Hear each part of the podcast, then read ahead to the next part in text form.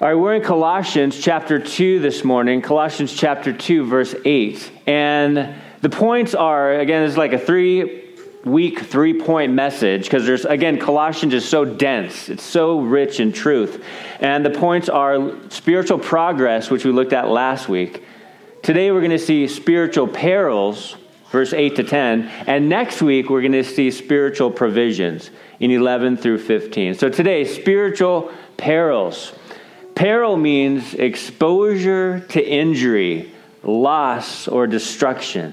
Peril means grave risk. It means jeopardy. It means danger. It doesn't sound good, right? You ever been in danger? It's not fun. I saw this video where where this goose was in the parking lot. It was a goose, just a goose, right? And this guy was just walking towards it to like feed it, right? But this goose just begins flying towards the guy with all of its might and attacks his face, grabs his head, and he just he just trying to get the thing off of him. He didn't know he was in danger. So, but he got away. This other girl was at a zoo, and she was there was a camel in front of her, and she was petting it and everything. Everything was all good, right? It was all good until she took her phone out to take a selfie, and then she went like this, took her eyes off of the camel like this, and the he almost bit her head. Ah, and she had to run away. She was in danger. Another, another woman was at a zoo, and there was a glass thing. There was a gorilla behind it. And this gorilla charged the glass like it was going to break through the glass. And so it just ran through, and the, the lady was so freaked out. She, she stumbled back, tripped over a step, and she kind of she kinda got bruised. She was so freaked out because she thought she was in danger. Now, these were videos where no one was really injured. But the point is, there is danger in this life, and we know that. When I was going to college, one of my teachers was telling us during the 1992 riots that he just went out of his apartment, no big deal, going to buy some milk at the store. All of a sudden, he saw this big mob walking towards him. He turned around, he went straight back in a hurry to his home. He didn't know what was going on. Turned on the news, realized, okay, I shouldn't be outside right now. Maybe you've been driving, and there was a dangerous moment where you almost got in an accident. Or, maybe you did get in an accident. But the fact is, the danger is right outside of those doors, and there's potential danger wherever we are, wherever we go. During an event in this church, a, a poor woman tripped on this carpet and split her knee open, just right on the little throw carpet, you know, but it led to minor injury. Yes, there's potential danger wherever we are and in whatever we're doing, so we must be careful, not paranoid, but careful. So, as we look at God's word this morning, we're going to talk about the danger, uh, the danger, sorry, of spiritual perils. Sure, there, there's real physical danger. Accidents happen. Sometimes you're in the wrong place at the wrong time. Maybe you, you're clumsy, so you're more prone to danger. But spiritual danger is a real thing because there's a spiritual battle going on. You know, the Christian life, it's not like Disney World, it's a spiritual world filled with and fraught with battles, really. It's not easy. If it were easy, I believe many more people would be walking by faith today. But the Christian life, it takes constant surrender and consistent awareness, right? Because if we're not watching and praying, we're prone to fall asleep like the disciples in the Garden of Gethsemane. The fact is, every journey has its perils. And being a believer means that there will be perils, there will be pushback, there will be difficult times, there will be those who want us to quit, you know, uh, quit believing in the truth, and instead they'll want us to buy into lies. It's not easy. Was it easy for the prophets of God?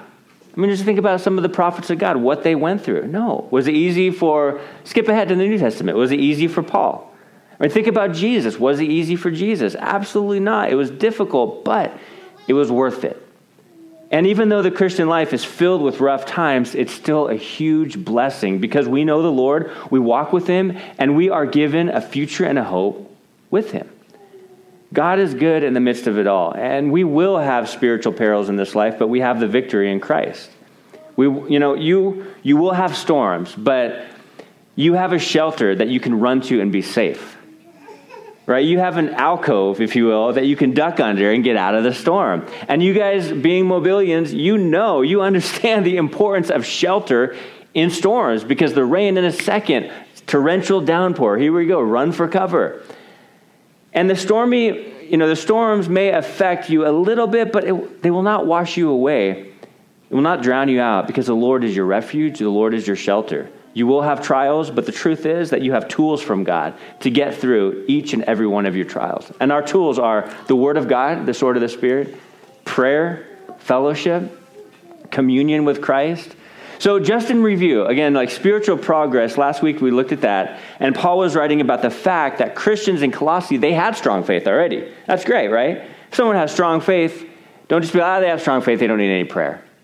If someone has strong uh, faith, that's a time to encourage them still because it's when we're walking strong in the faith that we become a personal challenge for the enemy to attack.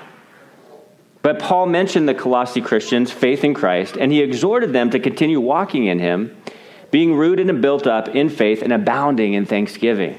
So, really, these are pictures of how to progress in the Christian life, which we looked at it last week and it was all happy. It was all like positive. It was exciting because it was like, yes, this is how we grow in the Lord. These were very great verses. But now we're going to look at spiritual perils that were in Colossae. And we must remember where Paul was writing from. Remember, where was he when he wrote Colossians? In prison, right? He was on house arrest, is chained to a guard underground 24 hours a day. And as we read this prison letter, and his prison letters, we can forget that because Paul actually, in prison, he doesn't seem down. He doesn't seem depressed. He doesn't seem defeated. So when Paul writes Ephesians, Philippians, Colossians, and Philemon, the four prison letters, he sounds happy most of the time. How in the heck does that happen? He's in jail. Well, Paul didn't let his happenings or his happiness, his circumstances, cause him to be defeated or deflated. He stayed strong and spiritual, if you will, because he focused on God not on the grueling circumstances around him. Because that's the thing, the world will crush you if you're consumed with it. The Lord will build you up if you're looking to him. So when Paul talks about spiritual perils, which we're looking at today, he's somewhat of an expert, right? And some of, some of you may feel like, yeah, I'm, a, I'm an expert in going through trials. Like, I go through a lot of difficulties and a lot of trials, a lot of storms. I am pretty good at it. Paul had been through some seriously difficult times, you guys, times that if we, if we went through them, like we would most likely be crushed under the weight of those worldly burdens. Paul was an expert in going through serious trials. And Paul actually bragged about it, going through tough times, because it was all for the Lord. And you can find that list in 2 Corinthians 11, 23 to 30. Can we turn up the lights a little bit, just so you, we, people can see their Bibles? um, so 2 Corinthians chapter 11, verse 23 to 30, Paul says this. I have worked harder, been put in prison more often, been whipped times without number, and faced death again and again. Five different times the Jewish leaders gave me 39 lashes. Three times I was beaten with rods. Once I was stoned. Three times I was shipwrecked. Once I spent a whole night and day adrift at sea. I have traveled on many long journeys. I have faced danger from rivers and from robbers. I have faced the yeah, I have faced danger from my own people, the Jews, as well as from the Gentiles. I have faced danger in the cities, in the deserts, and on the seas. And I have faced danger from men who claim to be believers but are not. I have worked hard and long, enduring many sleepless nights. I have been hungry and thirsty, and I've often gone without food. I have shivered in the cold without enough clothing to keep me warm. And then, besides all of this, I have the daily burden of my concern for all the churches. Who is weak without my feeling that weakness? Who is led astray, and I do not burn with anger? If I must boast, I would rather boast about the things that show how weak I am. Paul knows a few things about perils, dangers, and disasters but we wouldn't know it by reading his letters from prison. Paul had, you know, he had a godly perspective through pressure filled times. So let's take a look at the spiritual perils that are a reality in our lives as believers. So let's pray, and then we'll read these verses this morning. Well, again, Heavenly Father, we thank you for your word. We thank you that the Psalms even say that you hold your word higher than your name, Lord. This is God breathed. This is from you. It's, it's pure, Lord, as, as you say in your word. It's, it's from you. It, it really pierces the heart. Sometimes it convicts, but then it comforts, Lord. You, you do heart work through your perfect word. And we just thank you that we get to dig into it today, Lord. We thank you that it's the key to spiritual growth, Lord. And we really get to know your heart as we get into your word, Lord. And just show us practically even what to do and how to apply these scriptures to our everyday lives so we don't just hear it, but we do it. In Jesus' name, amen. So, Colossians chapter 2, verse 8, Paul writes, Beware lest anyone cheat you through philosophy and empty deceit, according to the tradition of men, according to the basic principles of the world, and not according to Christ. For in him dwells all the fullness of the Godhead bodily, and you are complete in him, who is the head of all principality and power. In him you were also circumcised with the circumcision made without hands by putting off the body of the sins of the flesh by the circumcision of Christ. So, spiritual perils. Again, peril, it means danger. So, Paul goes on with his use of military terms by saying, Beware lest anyone cheat you. He's saying to not let anyone steer you away from traveling on the road of truth, which God has laid out for all believers. You ever been steered off in the wrong direction? Maybe you're following yeah, Google Maps, right? Or, or Waze or whatever. You, you know, you're just following that. You feel confident in it. You're following the blue dot that's on your phone. But then the person, the person in the passenger seat said, Hey, I know a shortcut. And you're a little unsure because of the source, but, but you agree to it. You know, maybe it's your husband or wife. I don't know. I don't want to start anything. But, you know, just to be nice, you're like, okay, we'll take your shortcut. Cool. Let's try it. Sure enough, that shortcut was the way long way around. You actually got lost because you led in the wrong direction. Get back on the blue dot on your phone. See, our, our destination as believers is already put into the phone. and we are following not a blue dot, we're following God. We're following our leader. So, so the more we focus on the captain, the more assured we will be that we're going to be sailing in the right direction toward the right destination. Because God is our navigator. We don't follow human wisdom. We don't follow what man says. Right? Can God use people? Sure, if they're biblical, but we follow what the word says. But there will be those who say, well, no, that's not the right way. You're off. You're, you're way off. Let me tell you which way to go. Let me tell you what I think is the right way to go. And if it's apart from Scripture, then we say, no thanks. Kind of like the Bereans in Acts 17. They measured everything by the Word of God. They didn't go, yeah, that sounds good. Let's follow that.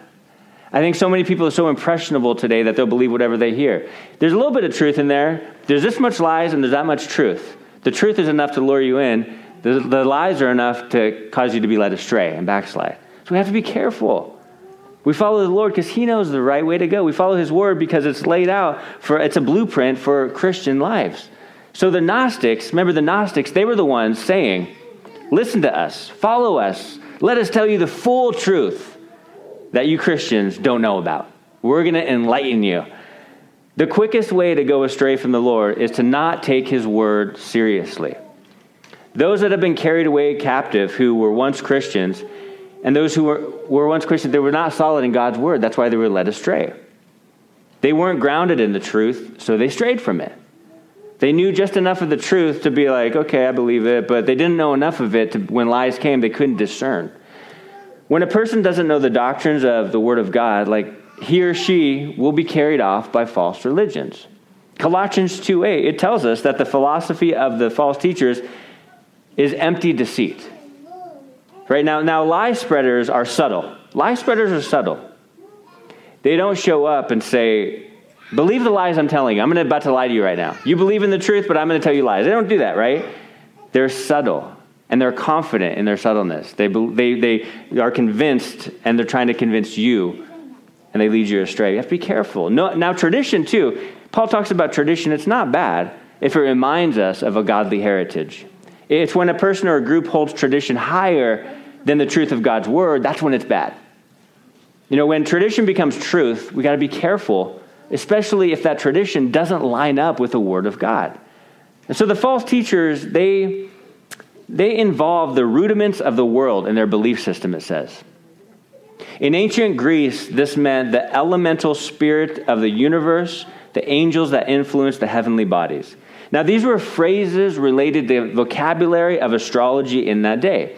And so the Gnostics believed that the heavenly bodies influenced people's lives. They believed in the new moon, they read the stars.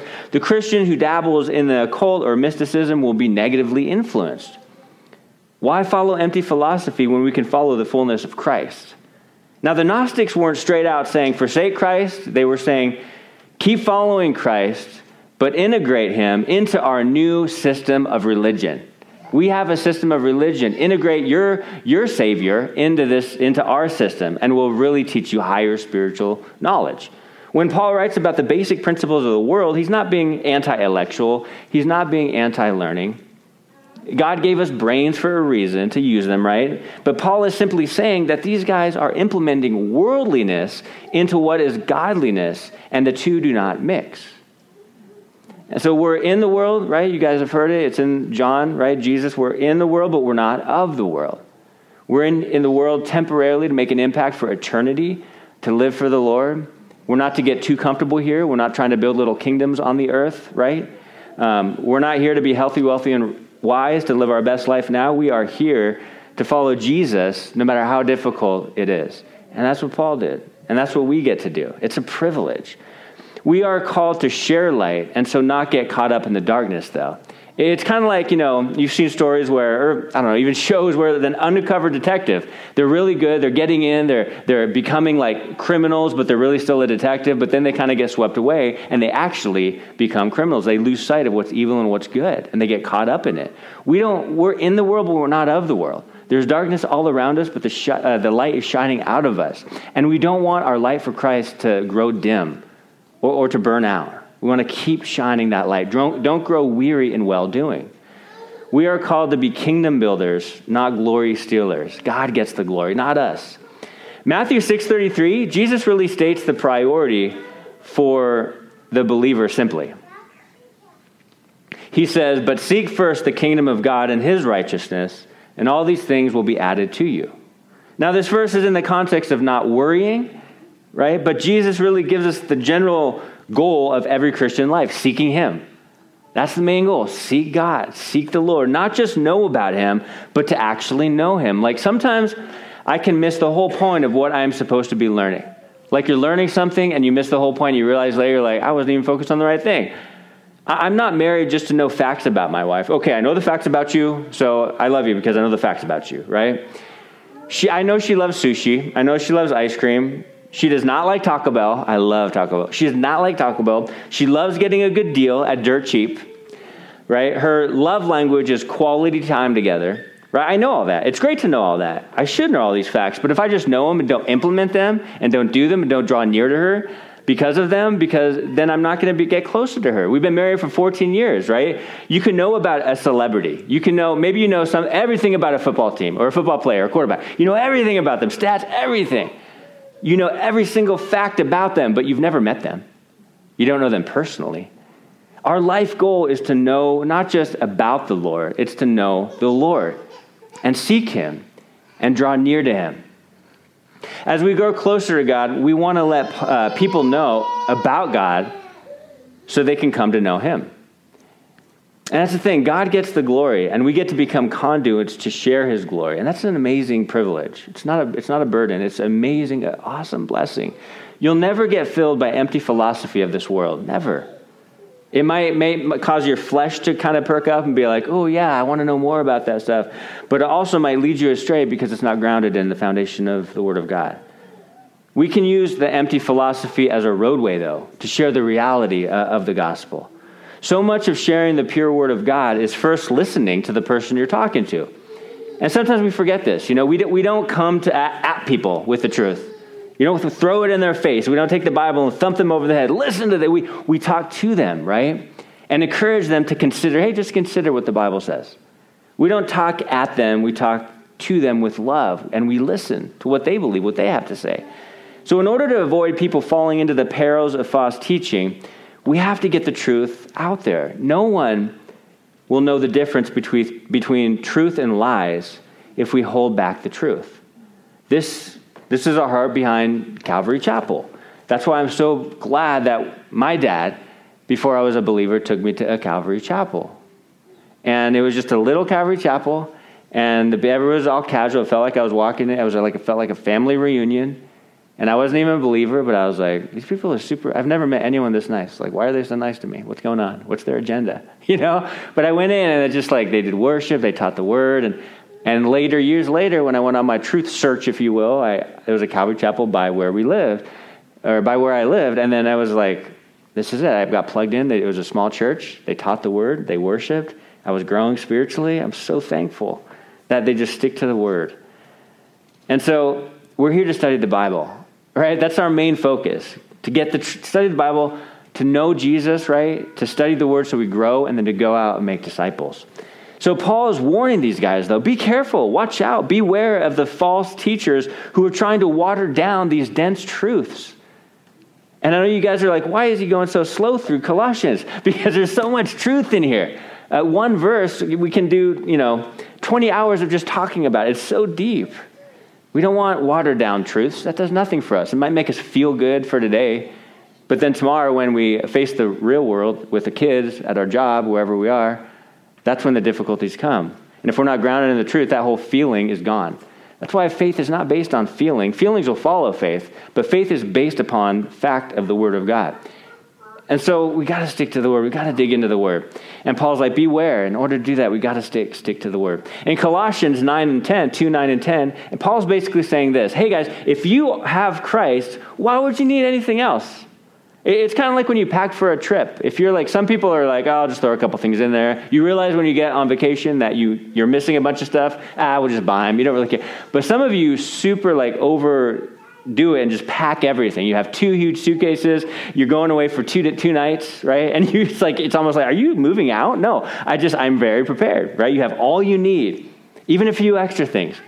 Well, in Christ, we spiritually we have all we need. The gulf between the heavens and the earth was bridged with the incarnation of Christ. We have all we need in Christ. Every believer shares in the fullness of Christ. And do you not feel full or content? The question is are we communing with Christ or are we conforming to this world? You can't be a conformer if you have already been transformed, right? A butterfly never goes back to being a caterpillar. Metamorphosis happens and it doesn't reverse. Don't go back to the dirt that was already washed off. You know, when, when a person is born again, they're complete in Christ. And then there's that process of refinement one commentator said this. I love this. He said, Our spiritual growth is not by addition, it's by nutrition. I love that. Not by addition, by nutrition. And the nutrients that we need is the Word of God. The Word of God is, is, is uh, likened to, to water, to milk, to bread, to meat.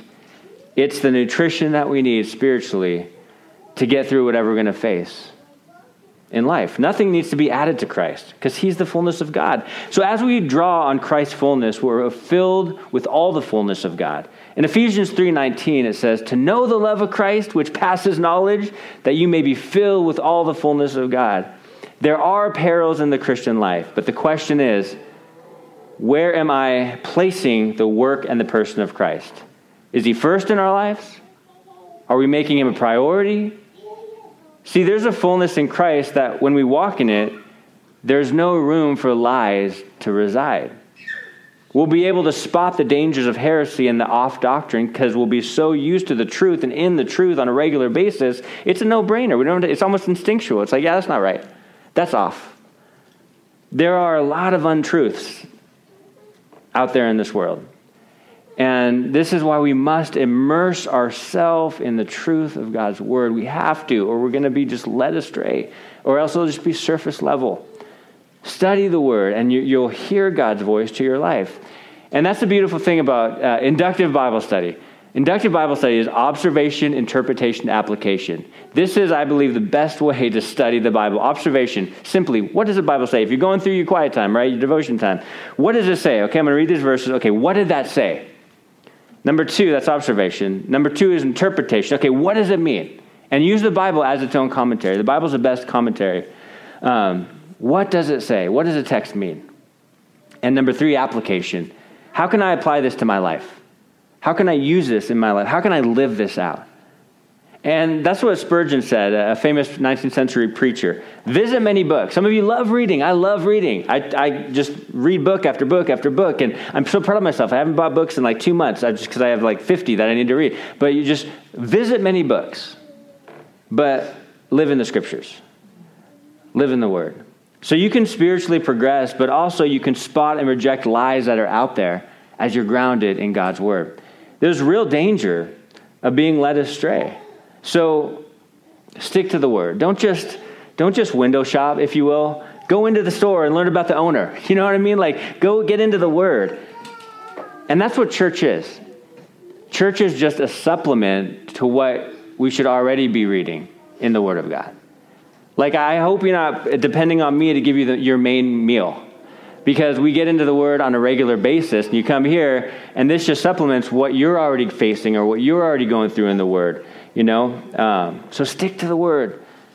Don't just scratch the surface, but grab a, grab a shovel, if you will, and just dig in and dig in. And there's never a point where you're going to say, I hit bottom, because it'll keep going deeper and deeper and deeper.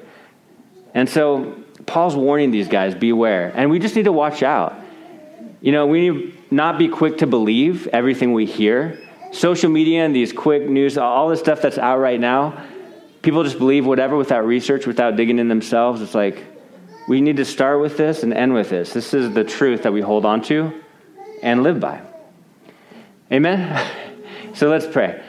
Well, Heavenly Father, we just thank you for your word. We just thank you for this time, Lord, and uh, we just pray that you would strengthen us in your word, Lord, that we would be in it on a regular basis, not out of obligation, but out of a love for you, God, because we want to know more of your heart. We want to know more of what you want us to do, Lord. We want to know more of what you say. And so we pray, God, that you give us that passion that as we hunger and thirst for righteousness, we're going to be filled. Even Jesus said on the Sermon on the Mount. So, so Lord, we want to hunger and thirst for righteousness, Lord. We don't want to drift away from our first love or fall away from it, Lord. We want to get into your word and get to know your heart. Not just know about you, Lord, not just know facts about you, not just to be able to quote scripture, but have those scriptures ingrained in our hearts, percolating in our minds, leading our lives. And God, we pray that we would just immerse ourselves in your word, Lord. And that we would be able to not only take it in, but that we'd be able to give it out, that we'd be able to share it, Lord. Any opportunity that you lead us to. We love you so much, and we thank you for this time. Thank you for this morning. In Jesus' name, amen.